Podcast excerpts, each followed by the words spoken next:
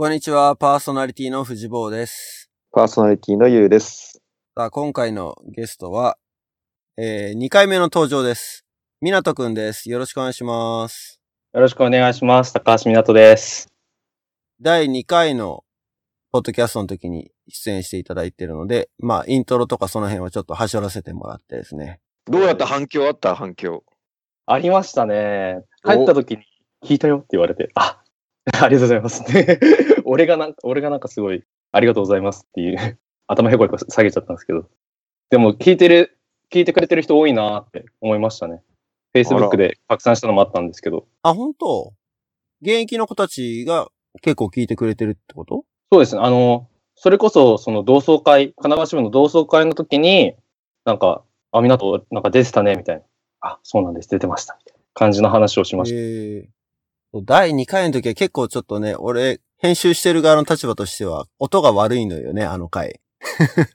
あ、なんかボリュームちっちゃかったよな。ボリュームがちっちゃかったので、あのーできれば年内中に直したいなって思ってるので、まあ、おいおい、おいおい、こ、こだわるって。いやー、あの回だけがなんか音質違うんですよ。なるほど。音質が。あの、全部通して聞いてみるとね。俺の中ではちょっと引っかかってるんで。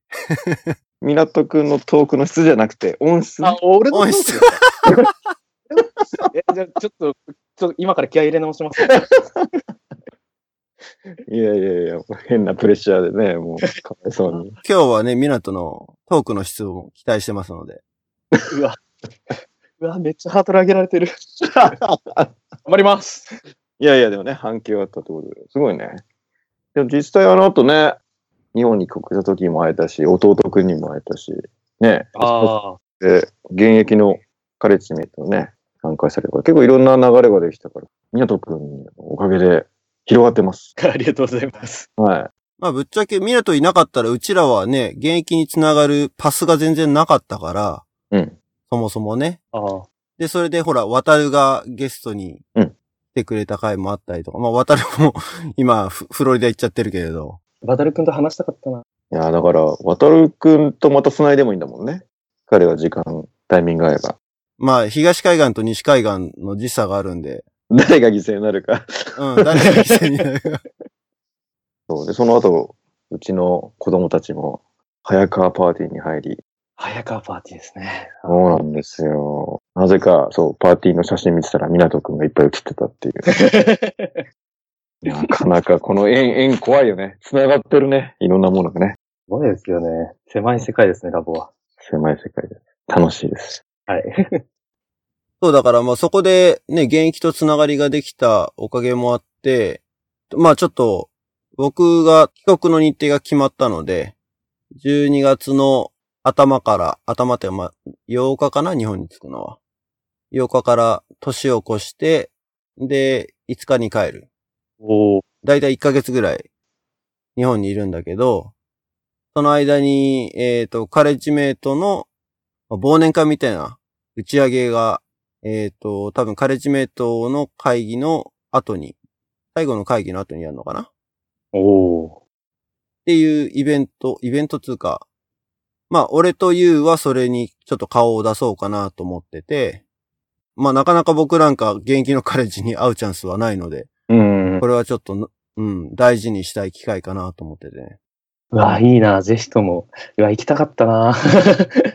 そうだ、ちょうど12月19日が会議があるので、ぜひ会議に、まあ、顔出してくださいと。で、その後、みんなで食事行こうっていう流れ。なので、会議のシーンも見れるうん。はず。おはずっていうか、見に行くんだけど。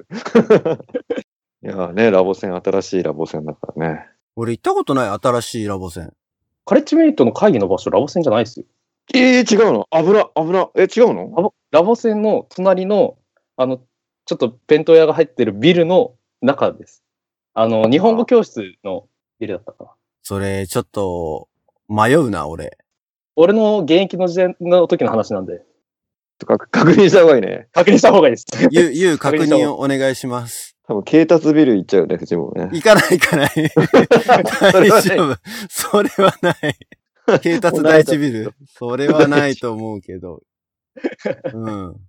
や、あの、新しいラボ戦の場所がどこだってのは大体知ってるよ。あの、鳴子坂ちょっと行ったところでしょ？あ。左側でしょ？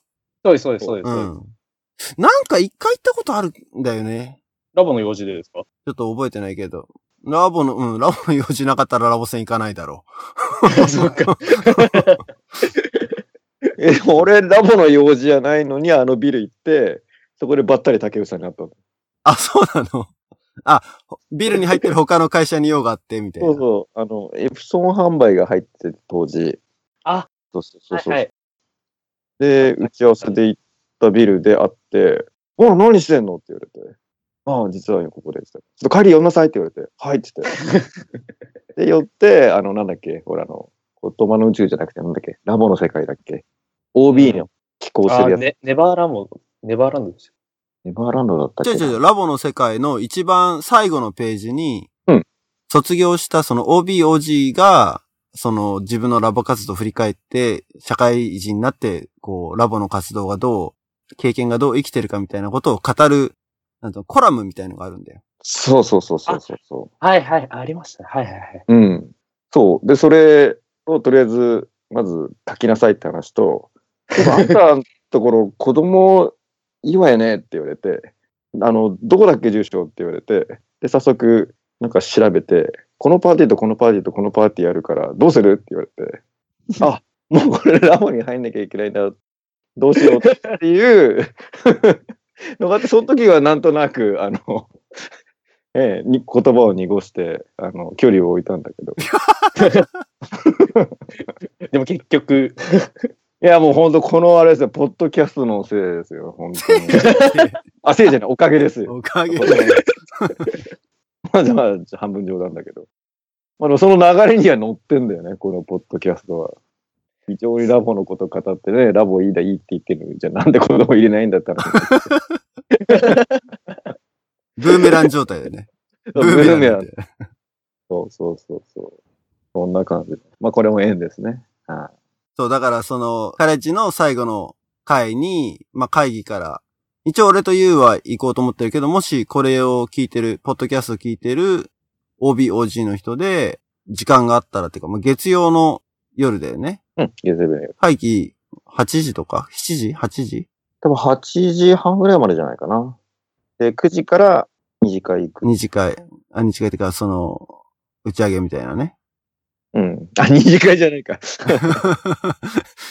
まるで会議が一次会みたいな。本編とあのね、番外編。番外編みたいな。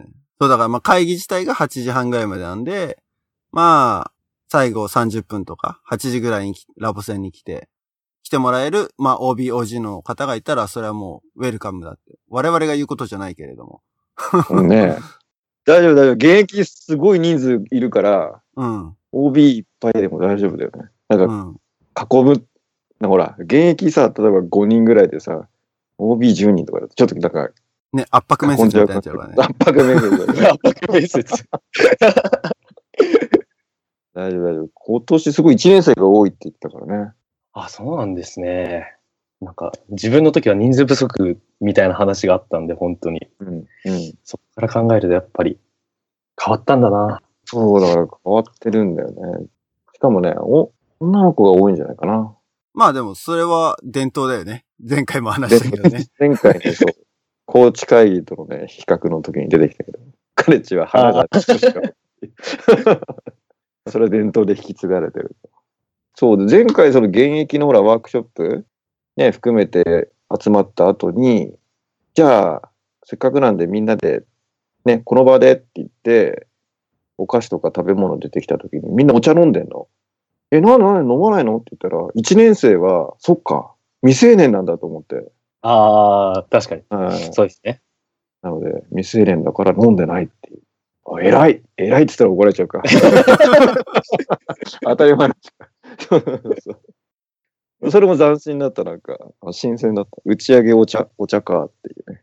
なんで、藤坊が言ってくれたら飲めるんで、楽しみです。まあ僕らも楽しみにしてるので、OB の方でもし来れる方いたらぜひ足を運んでいただきたいなと。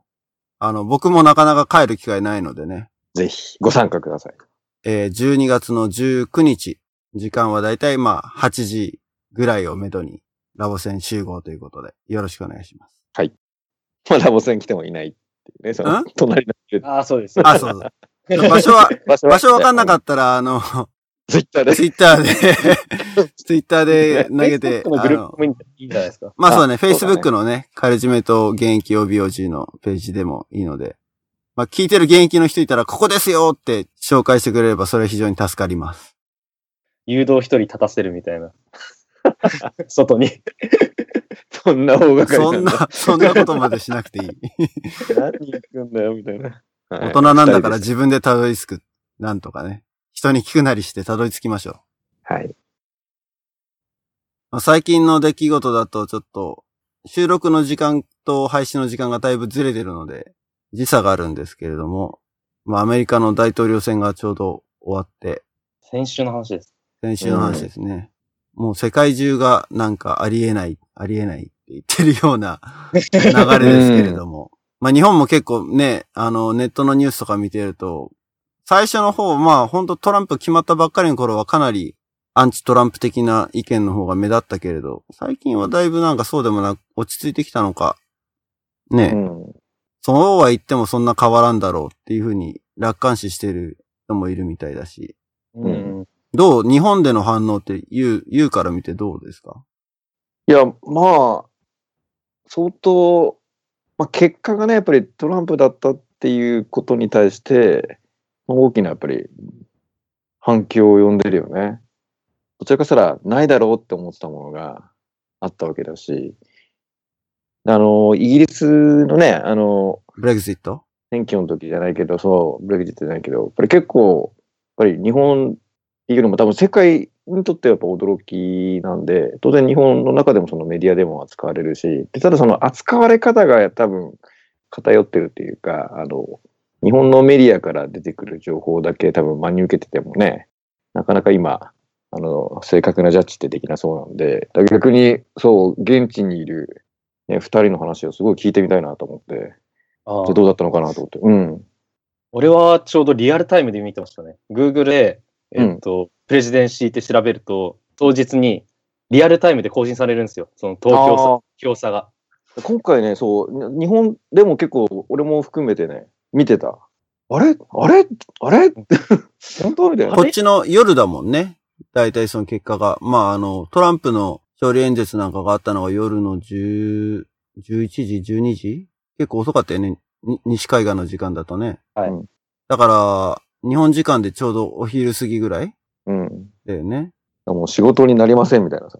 なんか Facebook とか、なんか、そのキャプチャー撮ってさ、乗っけててさ、え、これまさに本当にえ？っていう、なんかその、流れてきたから、すごい、あの、こちら側からでもリアルタイムにその状況に関しては、あのなんかほら、予想サイトみたいなのがあって、なんかグラフでさ、なんか何パーセントみたいなのが出てて、で、なんかもうトランプのがね、どんどん傾いてて、80何パーセント、あ90%超えたみたいになってて、あれ、っうんうん。ていうのは一緒に日本からでも、うん、経験できたから、それをね、みんなリアルタイムで現地でしょ？で、しかも、そっか、周りは投票しに行ってるんでしょ？シリコンバレーだとあれか。どうですかね。あの、とりあえずカリフォルニアは移民が多いから、やっぱり、もちろんクリントン派だった人が多かったんですけど、うん。自分の大学だと投票行かないって人が多かったですね。え、行かない？行かない人が多かったです。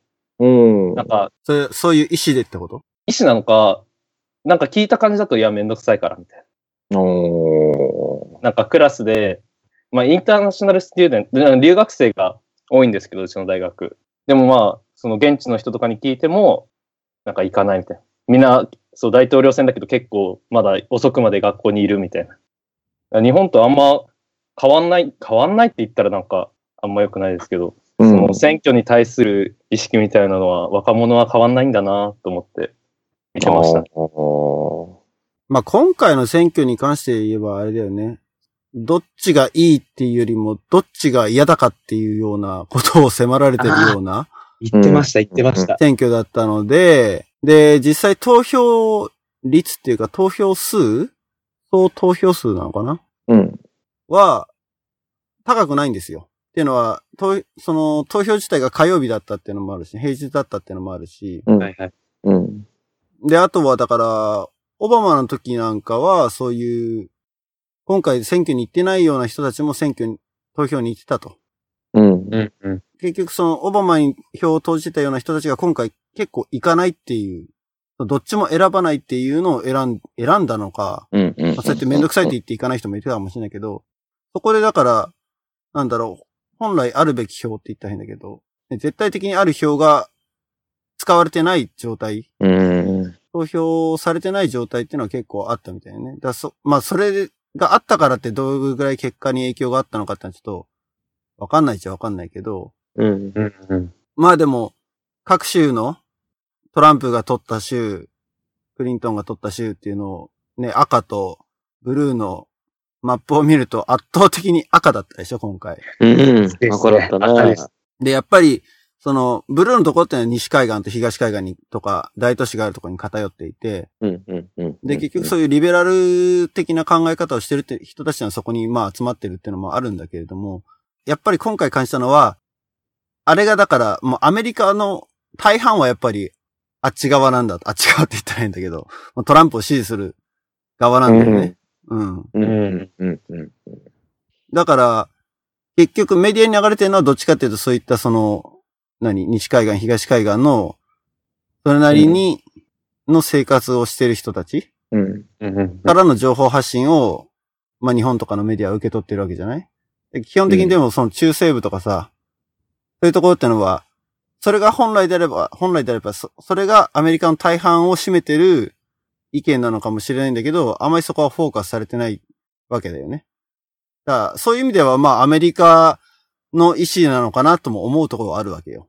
うん。うん。うん。うん。カリフォルニアとか、そのシリコンバレーとか、あと、あるいは西海岸のその、あ東海岸のニューヨークとかっていうとこだけを見て、これがアメリカだって思ってたら、まあ、それは、結構大きな認識の違いなのかなというか。うん。まあそういう意味で、だからすごい思ったのは、ラボの国際交流とかで、ね、そういう都市部には行かないで、あえ、あえてなのか、まあ、4H クラブとのね、うんアライアンスがあるからっていうのもあるけれども、そういう田舎の方、中西部とかさ、そういうところに、結構ルーラーのところに行くわけじゃない？ホームステイに。うん。それっていうのはまあ、そういう意味では、ほん、本当もう真のアメリカを体験するっていうかさ、考え方的にはね、その、そんなに移民がたくさんいるような場所でもないし、白人だけがあるコミュニティで、しかもそこにいる人たちも基本的には外に出ない。その州の外に出たことがない。下手したらカウンティの外に出たことがないっていう人たちが普通にいるような集落うん。なわけじゃない。ホームステイする場所っていうのは。なるほど。だから街の人はみんな顔知ってるみたいなね。そういう狭いところで生きてる人たちってのは結構いるわけで、うん。まあそういう意味ではそういうところにステイするのは、まあ真の意味でアメリカを見てくるっていうとこなのかなって、今回はだから選挙を見てそういうふうに俺は思ったね。だから逆にカリフォルニアとか ニューヨークとかああいうところにはホームステイ行くのは、うん。なんか妙なステレオタイプを作るだけになっちゃうのかなっていうふうに思ったりもした。うん。うん。俺からすると、まあカリフォルニアしか知らないのもあるんですけれども、移民が、なんかいろんな人種の人がたくさんいるっていうのがアメリカだなっていうのをやっぱり感じてる部分もあって、かといってそれが本当に、あなんか、それだけがアメリカじゃないのもわかるんですけど、そこを見ないでおくのも違うなっていうか、なんかその移民がいっぱいいるっていうのもやっぱりアメリカなんかなって思いますね。うん。まあアメリカ自体はね、移民の国ではあると思うけどね。うん。ただ、例えば俺がそのホームステイとかスタッフで行ったネブラスカ、はいもう本当ど真ん中だよね。うん。なんか行っちゃうと、やっぱ今行ったら多分そうは感じないんじゃないかな。やっぱ移民の国だとは感じないんじゃないかな。まあそれなりにいろいろな人種はいると思うけれど、ここに比べたらもう全然もう違うっていうか、やっぱそうなんですかね。うん。そうだと思う。そう、そうっていうのは変ですけど。まあだから、例えば EU って言ってね、塊、まあちょっとアメリカの話から飛んじゃうけど、EU って言ってね、塊で捉えたとしてもね、やっぱり中身は全然違う国の集まりだし、うん、アメリカもやっぱり州によってね、あの、まあ政治のちょっと仕組みとかは置いといて、一応合衆国じゃん。州が結構独立性高いとすると、やっぱアメリカ一つで捉える言っても、まさに今地域色が出たように、まあ、グローバルな、全世界に向けてやっぱり交流がある地域、まあ、もしくは移民が集まってきてるところと、まあ、さっき言った、うん、カントリーサイドってまた全然違うから、まあ、日本ほら、ね、二極化してるっていうか、東京は東京でガーッと伸びてる地方が、まあ、なかなか元気ないとかっていう中で、一律的に比べられないよね。だからそこに、やっぱり住んでる人たちとかの生活とか、うん、環境っていうのはやっぱりもう今後、よりローカル、狭い範囲での世界と、より広く行く人、まあ、二極化してるから、まあ、マイルドヤンキーだっけ？昔なんか 言葉マイルドヤンキあ、聞いたことない？ーわかんないです。じゃあ俺も聞いたことないな。え、マイルドヤンキーじゃない？おー、ちょっと。で、後で多分、あの、URL が、小ノートに貼られると思うんだけど。比較的、その、なんていうのかな。もう地元大好き。地元の中で完結した生活を送って、まあ、特にほら、上昇志向でいつか、ね、東京行ってなんとかするんだとかじゃなくて、もうもう俺は地元でいいんだと。私は地元でいいんだという中で育ってるたちうんマイルドヤンキーって言うんだけど、なんかまあアメリカもさっき言ったみたいにそういう、まあ内向きってったら変だね。まあ特にほら、出てくとかじゃなくて、まあ今いる場所で暮らしていくっていう中で、じゃあ外との話はどうなるんだって言ってもあまり関係ないから、そっちにはね、投資だったり、なんか何かが行われてても、まああまり興味関心は低く、やっぱり自分たちの必要率だったりね、手元にどれぐらい入ってくるかってことが大事だから、やっぱりそっちの方に関心はいくよね。うんうんうんまあだから今回そのトランプの票を集めたところの人たちっていうのはその白人で、うん。で、そんなに収入が高くなくって、うん。で中高年っていうプロファイルを持ってる人たちうん。うん。なわけじゃない。大半が。うん。うん。だそういう人たちが、ここにいる、そのシリコンバレーにいる人とか、移民がたくさんいるようなところにいるとか、あともしくはこういうハイテクが浸透しているようなところにいる人たちからしてみたら、その人たちがどういう生活をしてるのかっていうのは全然なんかそう想像できないというか、うん。うん。うん。別、まあ本当に二極化なのかもしれないけどね。だけどその二極化のそのトップの方にいる人たちってのはやっぱ人口割合的にはやっぱ低、少なくって、うん。うん、まあ、ピラミッド状態になってるわけでね、結局ね。うん。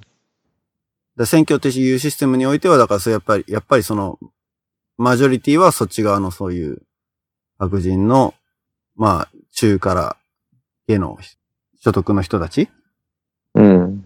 が中心になってたっていう。まあ、その人たちをうまくこう、モチベートさせたのがトランプだったっていうところだよね。うん。うん。だどこまで狙ってやったんだろうね。もうこれはわかんないよね。もうどこ、計算してんのかどうかもわかんないし、でも、あれだけどね、開票状況を見てる時のトランプの表情を見てると、本人が一番びっくりしてんじゃないかと思ったけどね、なんかね。正直。あれあれ俺大統領になっちゃうよみたいな、そんな風にも俺は見えたけれど。うん、まあでも決まったことはね、決まったことなのでっていうか、まあちょっと一部ではそのね、総得票数ではクリントンの方が勝ってる、ね、100万票だか200万票だか上回ってるから、ね、クリントン派の人たちはそういう、それをちょっと、何結果を見直せみたいなことを言ってる人たちもいるけど、まあ多分それは覆らないだろうし。それ、その主張すごいよね。ルール、守ろうっていうんじゃなくても、ルール変えろってやっぱり動きするんだね。まあね、それ、まあ後出しじゃんけんみたいなもんだからね、これはね。はっきり言ってね。うん。至るところでデモありますよね、今。ニュースでよく見るんですけど、うん。そのプロテスト行動というか。うん、まあでも、就任しちゃったらもうそういうのもなくなるんじゃない？その1月のね、就任式になって、うん。うん。まあもうそれはもうここの4年間はそれでやっていくしかないんだってなるわけだし。まあ全く予想できないけどね。何やるか全然読めない人だから。うん。今まで、そういろいろね、物議を醸し出してきた発言っていうのはあくまでキャンペーンの一環として言ってる発言なのか、本当にそれをまあ、実行する気があるのかっていうのは、全く今のところはわからないし、まあ、そうは言っても、ね、大統領一人の力でできることと、やはり、そういう、なんつうの、組織的に、アメリカの政府という形で、あの、ディシジョンしていくことっていうのはまた別だと思うので、ああ。必ずそこには干渉する力、監査する力っていうのが加わってくるから、まあ、必ずしもトランプの意向が全て通るわけではないと思うけどね。うんうんうん。まあ、港は4年もいないだろうから、そうですね。この先、そんなに影響はないかもしれないけど、なんか、友達とかも、いつ帰るみたいな。いや、俺らもういらいられなくなっちゃうよ、みたいな。いや、基本的にね、彼が言ってるのはその不法入国者だからさ、ちゃんとビザ取って来てる人じゃなくて、ね、ビザとかもなしで、な、何かしらの形でバイパスして入国しているような人たちのことを指してるわけで、ちゃんとビザ取ってきてる人たちは、まあ、すすぐにそんな追い出されたりとか、ない、間違間違いなくないだろうし、うん。うん。でもなんかそう、懸念してる風潮みたいのはあり、あるような気がしますね。うん。まあ、な、ないとは思います。ない、そこまで極端なのはないとは思いますけど。まあなんとなく世の中の風潮的にすごく悲観的になってるっていうのがあるから、うん。まあそういう風に意識がいっちゃうのはしょうがないとこだとは思うけれど。まあそれを言ったら俺も今、グリーンカードのプロセス中だけど。グリーンカードが出る間際でストップがかかるとかって、そういう心配をしてるかって言ったら、まあそれはないだろうなって思ってるしね。うん。だからそんな簡単にそうか変わらないだろうし、その短い期間ではね。はい。うん。それなりにやっぱそういう議会のプロセスを通して法律というか仕組みを決めるディシジョンが決まっていくわけなので、うんうん。まあ大変な一週間というか、ここ数週間ではあったけれど。そうですね。うん。まあ、なるようになるよ。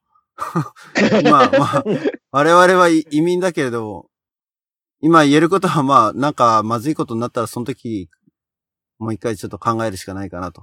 まあ日本に帰るのかとか、そういう選択を迫られるのであればね。うん。うん、今は楽観視ですね。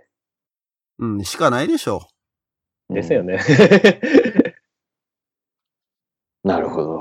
まあでもね、影響が出るか出ないかっていうのは気になるところだから、まあおいおい、このアナザードーンポッドキャストも、そこら辺の動向は追っていきたいと思いまう。追っす。てくの？追ってそういう、そういうんじゃないニュース番組。く のまあ、こ国際的な話はしてくけど、政治的な話はあんまりこう、ね、していかないかなって思ってるけどね。まあなんか、国際交流的なことに影響がありそうな、例えば法律とか、ね、そういうのが出てきたら、それはまあネタにするかもしれないけれども。うん。ぜひぜひ。まあね、生活には影響ね、ある部分あるかもしれないよね。みなとなんか話したいこととかある？今日。あの、ラボだと、高校留学とかあると思うんですけれども、大学にどうやって入るのみたいなところは結構、ラボっ子のな、そう、なんかし知る機会がないなと思ったんで、なんか自分それ経験して、したんで、イントロダクションじゃないですけど、紹介できたらなとは思いますけどね。んそれは日本の高校生がアメリカの大学に受験するっていうこと？あ、そうです、そうです。受験したりとか、まあ、編入とかもあると思うんですけれども、おー聞いてみたい、それ。あの、留学生は全員その、まず TOEFL っていう英語の試験を受けなきゃいけないんですよ。まあ、それはもう、まあ、全員、全員知ってると思うんですけど、その TOEFL 受けて、基準に達してるか達してないかで、その自分がどのクラスに行くかっていうのも変わってくるんですけれども、プレイスメントテストっていうのがあって、そのプレイスメントテストで、また振り分けされるんですよ。自分がどのクラスに入るかみたいな。うんうん。英語のレベルとか。で、その後に、あえーっと、自分のメジャーとか、自分がどれを専攻するとか決めていくんですけれども、日本の大学だったら、なんか自分がどういう勉強をしたいから、どの学部を受けるみたいなシステムじゃないですか。うん。でも、アメリカの場合だったら、なんか、俺、今まで経営学やってたけど、やっぱりメカニックの方行くわ。理系の方行くわ、みたいな、そういう自分の進路みたいなのをコロコロか、コロコロっていうのもなんか変ですけど、自分がしたいと思ったことを、したい勉強をすぐ変えられるっていうのがすごい特徴だなっていうのを感じてます。えー、じゃあ文系とか理系みたいな概念があんまりないの？あんまないですね。あ、あと、年齢層もすごいばらつきがあるから、うん。なんだろう、自分がメジャー変えたことによって、勉強が遅れたりとかもするんですけれども、それを気にしない人が多い。うんかなうんたとえ自分が25歳で、今まだ、またメジャー変えましたみたいな人もざらにいるなっていうのは、うーん。大学で。大学です、大学で。でも、勉強したくなったら、とりあえず、もうチャレンジ。まあね、日本だとね、だって、まあ、高校生からそのまま現役で行くか浪人で行くかみたいな手段がもう主流だから、あんまりね、うん社会人になってから行くって、まあ MBA とかその大学院とか特化型の単単価型のやつはあるけど、大学に普通にフラッともう一回入り直すってあんまり確かに聞かないね、日本だと。じゃあまあアメリカの場合は、もうその勉強したいものがあったら大学に行くっていう人が多いんだね。そうですね。あと、日本の大学とまた違うなって思ったのが、あの、日本だったら普通4年生入るじゃないですか。うん。みんな短大に入るんですよ、一番最初に。も短大で2年間過ごした後に、トランスファーって言って、あの、うん4年生の大学に2年間入るんですよ。う、ほで、なんでそんなことをするかっていうと、その、短大のことをコミュニティカレッジって言うんですけれども、う。うんコミュニティカレッジの方が学費が安くて、うん。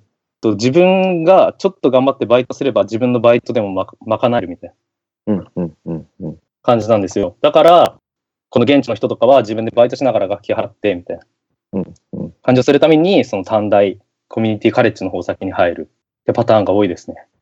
なるほどね。合理的だよね。そうなんですよ。うん。でも大学に入る上で、その、まあ、 TOEFL、ね、 iBT とか、 TOEFLはまあ、少なくとも受けなきゃいけないわけじゃない？あ、はい、そうです、そうです。で、それ以外のその大学に入るためのプロセスっていうところは？えっと、大学に入るプロセスは、あの、アプリケーションを埋めて、その TOEFL のスコアを大学に提出すれば、基本的に通るんですよ。で、その後に、そのさっき言ったプレイスメントテストっていうのがあるんです。英語の試験とか、数学の試験とかも全部受けるんですけれども。で、そ、そこから自分の英語と数学のクラスが分けられて、みたいな感じですね。で、数学のレベルが、だいたい高校1年生レベルの数学ばっかで、うーん。あ余裕だなと思って。いや、でも忘れてるとか思いながら、記憶をたどってやった記憶がありますね。もう1年前なんですけど。それはメジャーが何であれ、そのレベルってことだね。例えば、そういう数学の力が要求されるようなメジャーだったり、例えばコンピューターサイエンスとかであっても、そのレベルだと。数学とかに関して、物理とかに関しても。そうです、そうです。ミナトは日本の大学も出て、で、アメリカの大学に行ってるわけだけど、その、日本と大学、日本とアメリカの大学の、なんか、大きな違いとかっていうのを感じたりするとこって、こう、もう一年以上いるの？もう一年いる？ああ、もうちょうど1年ぐらいですね。一年ぐらいだよね。大きな違い。その自由さですかね。やっぱりそのアメリカの大学の方が合理的だと思って、自分が何を勉強したいかっていうことに対して、自分の選択の幅がいくらでもあるというか、日本だったら転入試験みたいなの受けなきゃいけなかったりするじゃないですか。でもアメリカだったらそういうのはないなくて、その敷居が低い。自分の勉強のジャンルを変える敷居が低いなっていうのは一番の違いだと思います。まあやってみて、ああ、思ったよりも面白くねえなって、こっちの方が面白そうだなって変える人は結構いるっちゅうだよね。たくさんいますね。まあ確かに合理的っちゃ合理的。もう日本の場合はね、もう受験する段階で理系文系っていう振り分けをするからね。うんうんうん。それが結局でもさ、就職の時に大きく分かれるかっていうと、案外そうでもないっていうか、そうですね。IT 業界なんか見てると、本来であればエンジニアをやるような人たちっていうのは理系であるべきなんだけど、全然に未経験者歓迎みたいな感じで、バイトじゃねえんだからって思うんだけど、普通に文系の人がシステムエンジニアとかやっちゃうからね。うん、それはもう会社に入ってから、その、会社に入ってから教育するっていう考え方が日本の会社にあるから、うん、そう、ああ、もうそうですよね。うん。だから、入り口の時点で、まあ、もちろん理系の方が飲み込みは早いだろうっていう、ね、思いはあるけれども、そのレベルなんじゃないかな。まあ、会社によるけどね。うん。もちろん。でも、俺の周りでも、ね、IT 業界にいる人で文系出身者なんて腐るほどいるからね。うん。あ、そうなんだ。うん。日本、日本でも文系だったんで、その理系色のあるあるみたいなのを初めて知りましたね。いや、ザラ、ザラだよ。ザラって言ったらいいんだけど。腐るほどいるよ、そんな人。うちの、うちの、だって、嫁さんだってそうだもそうなんですね。ん。うん、文化人類学とかそういうのをやってた人だけど、銀行システムのは SE だからね。今はね、某お醤油の会社で IT コンサルタントとして働いてますけれども。えそうなんだ。ちょっと今度ゲストに呼んで。あれあれ何のことまあだからそこはやっぱりね、うん、仕組みの違いっていうか、まあか、どっちが悪いって話だけどね、会社が学生にそこまで期待してないっていうのも悪いのかもしれないし、だから大学側もそういう人材を育成するためにそんなに頑張ら、頑張らないっていうか、まあすごく悲観的な見方をした場合だけどね。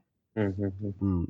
でも結構やっぱり会社に入ってから教育するっていう考え方が根強いから、うん。うん、日本の会社は。逆にこっちの会社とかだとね、ね入ってきて即戦力にならないんだったらもう来なくていいよっていうふうに思う実力主義っていうかさ、ベビーシッティングしなくていいような人材を取るのが、逆にその HR、人事の人たちのそういう能力の発揮するところであるわけだし、なるほど。うん。でもどうなんだろうね。その、コンピューターサイエンスっていうか、まあ、プログラミングも、まあ今、ね、子供の教育の中にいる入れないとか出てきてたりさ、まあ英語をね、ちっちゃい時からやらせるって出てきてるけどさ、まあ、どちらも手段だよね。う。うんん。ただまあ、あの、プログラミング的なその、まあ、論理的思考っていうかさ、インプットがあって、まあ、ロジックがあって、アウトプットが出ますみたいなその考え方とかね、それを組み合わせて作りますとか、まあそういう思考の仕方とか、うん、考え方を持ってて叱るべきっていうか、まあそういうのをまあ教えてもらって育ってるからかもしれないけどさ、まあ知っといた方がいいよなと思うんだけど、それってなんかまあ仕事をなんかやるとか、新しいことにチャレンジするすら、当然なんか勉強はしなきゃいけないじゃん。業務、それは業務知識かもしれないし。だから、その全部揃ってからやるっていうよりは、まあ極力興味関心、まあプロフェッショナル化しとく。で、その道を極めとけば、まあその分野に関しては、当然早くキャッチアップしたり、まあ人より秀でることができるから、差別化できてっていうのはわかるんだけど、どうなんだろうね。その大学とかに行っ、その即戦力になるための技術を習得してからないとダメっていうところってどうなんだろうね。うん。日本の会社でですよね。まあ大きくは、その日本の会社ってほら、あの、社員を雇うとクビにしづらいじゃん。どっかの会で喋ったと思うけど。だから、まあ、ポテンシャル採用じゃないけど、まあ、中長期的に見て、その、なんだろうな、応用力が効いたりとか、地頭がいいの、とりあえず取っとくまあ、それがなぜか今は昔ほら学歴になっちゃってたんだけど、ただ学歴っても、それは選考プロセスがどちらかというと暗記が得意ですとかさ、なんか、社会に出てからの問題解決能力とは違うロジックで今まで決まってきてたから、ちょっとその、今ね、あの、答えがないものにチャレンジしなきゃいけないから、ちょっと、それじゃ測れないよね。だからまあ論文だったりとか考え方だったり視点の持ち方だったりっていうふうにどんどん多分変わってきてるんだろうけど、ただまあ日本はやっぱ一回宿ってやるとクビにできないからなるべくまあ会社でそれをつけさせてベースが高いのを取っといていろいろ配置転換したりして育てるみたいな意識が確かに強いよね。うん。アメリカだとやっぱりその今ジョブっていうかうん空いてるこの仕事を誰かやってって言って集めてくるから、まあ、よりそこを適合性高いのを取ってまずはまあプロジェクト的だよね。終わらせて。で終わったら終わったでその人もねあもうやることないなと思ったら次探すだろうし、まあ、そ外出てくっていうのは自然だから、まあその場に必要なリソースっていうかね、スキルセットを持った人をバッと集めて、またチームやって仕事して、それは、うん、理にかなってるから、どう、どうなんだろうね。どっちもどっちだと思うんだよね。その、どっちが正しいとか、あるべきだって、わかんないんだけど。うん。ただ変化に対応できる力は多分、そのアメリカ的なやり方の方がうん。早いだろうね。キャッチアップするのはね。日本のやり方だとやっぱりかなり長期的なスパンでうん。ものを見たり考えなきゃうん。いけないってのもあるし、やっぱり育て方がスペシャリストじゃなくてジェネラリスト。なわけだよね。その配置転換で全然関係ない部署に飛ばされちゃったりとかするわけじゃん。うん。うん経験だとか言ってさ、全然自分のプロフェッショナルとは無縁の部署に行ったりとか、でもそれもね、会社の中で出世するためには必要なステップだみたいな、そういうような考え方はまあ実際あるしね。うん。アメリカのそのスタイルの方が面接とかは早そうだなって今話聞いてて思いましたね。日本だったら、自分の時期の就職活動の時とかだったら友達で6次面接とかの人も ざらにいたんですけれども、6時？9時ってすごいね。うんえっ、と、たれ確かテレビ業界を受けた人だったんですけれども、うん。6時とか受けてる人ねそそれ何みたいな、何聞かれたのみたいな、同じことひたすら答えた答えた。うーん。何聞かれたのよりも誰としたのだよね。うん。結局、6人、6人じゃないでしょ？だって6次面接って、そ、それぞれが多分、グループ面接みたいなっていうか、あ相手は、会社側は数人とやるわけでしょ？ワンオンワンの面接を6回やるわけじゃないもんね。そうです。ワンオンワンとか、そのグループ面接とか、っていう、なんかいろんなジャンルはあったと思うんですけれども、そう、だからそれは結局、あれじゃないの？企業側が品定めをしてるっていうプロセスなんじゃないの？いろんな部署の人と面接をさせて、欲しいって言った部署に、じゃあ、配属っていうか、まあ、の、内定を出してっていうような考え方なのかもしれないよね。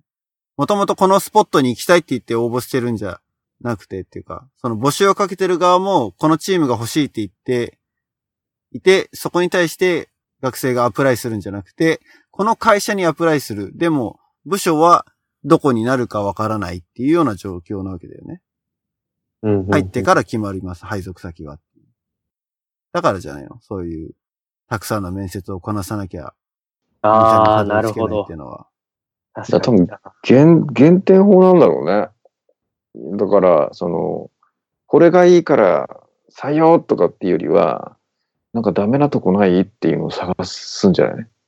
ああ、だ、ダメなところですか？要するに、この会社っていうよりも、そのいろんな人が見たときに、例えば、その、一名こういう人間を例えば雇いたいって強く思ってたらさ、まあ、来たら決めればいいじゃん。責任者が。だけど、その新卒採用ってさ、さっきどこに行くか分かんないとなると、いろんな人に見せて、とりあえず何かがダメだったら落とそう。だから6時になっちゃうんだよね、多分ね。ああ、そっか。なるほど。じゃあ、その、ふるい分けなわけですね。その6時までの。いや、まあ実際のとこわかんないけどね。テレビ業界どうなってんのか。俺も6時までとかは経験したことないんで。6時ってすごいよね。うん。いや、すごい。みんなに嫌われない方が、嫌われない人を取るのかな。それこそジェネラリストみたいな。うーん。個別のね、ちょっと、その、採用戦略とかあれにしようね。6時ってすげえな。あれ、ミナトは OPT がもう決まったのかな？あ、えっと、今、アプライ中ですね、ちょうど。アプライ中。で、仕事は始まるとしたら、年明け？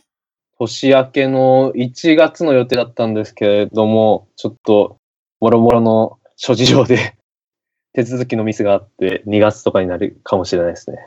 あ、まあでも一応 OPT は受けられるというか。受けられそうです。まだ、その、カードもらってないんですけれども。うん。あっちは、だから、あの、PPAP の方は。PPAP? な、何ですか PPAP って？あ、PPAP 知らない。PPAP って何ですか？あれ、PPAP 知らない。ああ、これは、あれですよ。要チェックですよ。え？もう今、全世界で流行しているあ知ってるけど。さ、知ってるけどさ。知ってるよ、そりゃ。でもさ、あれか。あー、くそなんだろう。俺的にはあれだよね、あの PPAP がここまで広まったのは、トランプが大統領選に勝ったよりもびっくりだよ。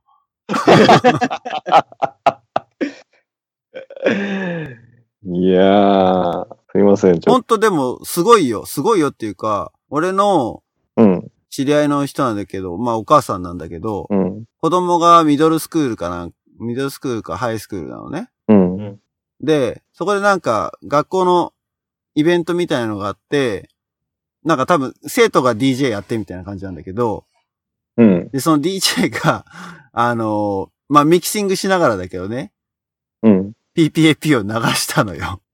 おう そしたら、もう、生徒超ノリノリあ、そっていう動画が、まあ、Facebook で上がってて、う。うん。なんだこれはと。来てるね。ほん、うん、子供たちにはすごい、なんか浸透してるみたいね。大人に聞いてもね、知らないって人がほとんど。あ、そう。大人知らない何それ？うん。だから会社の人とか聞いても、誰も知らない。ほぼ誰も知らなかったけど、子供は、その YouTube とか経由して、まあ、だからすごいのはね、ピコ太郎がすごいんじゃなくて、多分俺はジャスティン・ビーバーの影響力の問題だと思うんだけど、ジャスティン・ビーバー。彼彼が拾っちゃったからさ、彼に拾われちゃったからさ、良くも悪くも。それでもう世界的にね、もう、広まっちゃったけど。でも、これはやっぱ、ネットの力すごいなって思うよね。これ同じことをさ、10年前やってもさ、こうはならないわけでさ。絶対なんないね。うん。まあ、あれは正直、いや、もう、もうさすがにね、あの、聞かないけど、本当出てきて、数週間の時は、ほら、いろんな国のバージョンが出てたりとかもしたじゃん、YouTube で。あの、インドバージョンとか、バラードバージョンとかそうそ、うヘビメタバーバジョンとか。うん。今もなんかいろんなバージョン出てるみたいだけどさ。俺どっちかとだから、あの、ピコ太郎の、その、何？本物よりも、他その、アシュの方が面白いって思って見てたけどね。そ 親子で真似するとかすごい可愛かった記憶ありますね。俺も見ました、動画。まあ、3ヶ月後にはいないだろうね。う。ギリギリ間に合うかな。12月だったら。うん。紅白出るとかって噂もあったりすんの？日本だと。ねえ、狙ってるみた ないんで、あんなショ ショートな歌で紅白出ちゃうの？そう。もうそれはも M うステ出たって聞いたんですけど、出てるでしょ出たんです。うわぁ、すげえ。もうわけわかんないね。尊敬ですよ。うんう。ぜひ、ね、日本初、グローバル展開。ネタで、はい。ぜひ、入学しちゃってください。海外にいる日本人としてあんまり誇りに思えないけどね。何で千葉でしょだって。千葉、ね。あれは役柄的に千葉にしてんでじゃないの？役柄的に。本当に千葉なの？本当って何を持って本当なのかよくわからない。キャラ設定上本当かどうかっていう。もう千葉出身カード。話が PPAP に飛んじゃったけど、その港の、本当ですよ。まさか、まさか振られ、一瞬わからなかったし。港のそのね、OPT に関連してたけど、夏の間ポートランドに行ったっていう話があるので、その辺をちょっと、あの、番外編の方でお話ししていただきたいなと。はい。12月1日時点では僕まだ日本にいないけど、次回の配信の時には日本かな？おお。ね、楽しみですけどね。うん。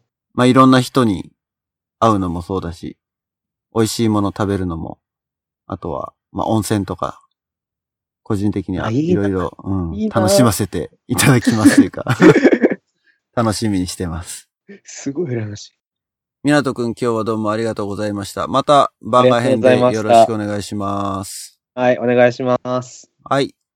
えー番組に関する感想、ご意見などありましたら、ツイッターやってますので、ツイッターに、えーハッシュタグもしくはメンションで飛ばしてください。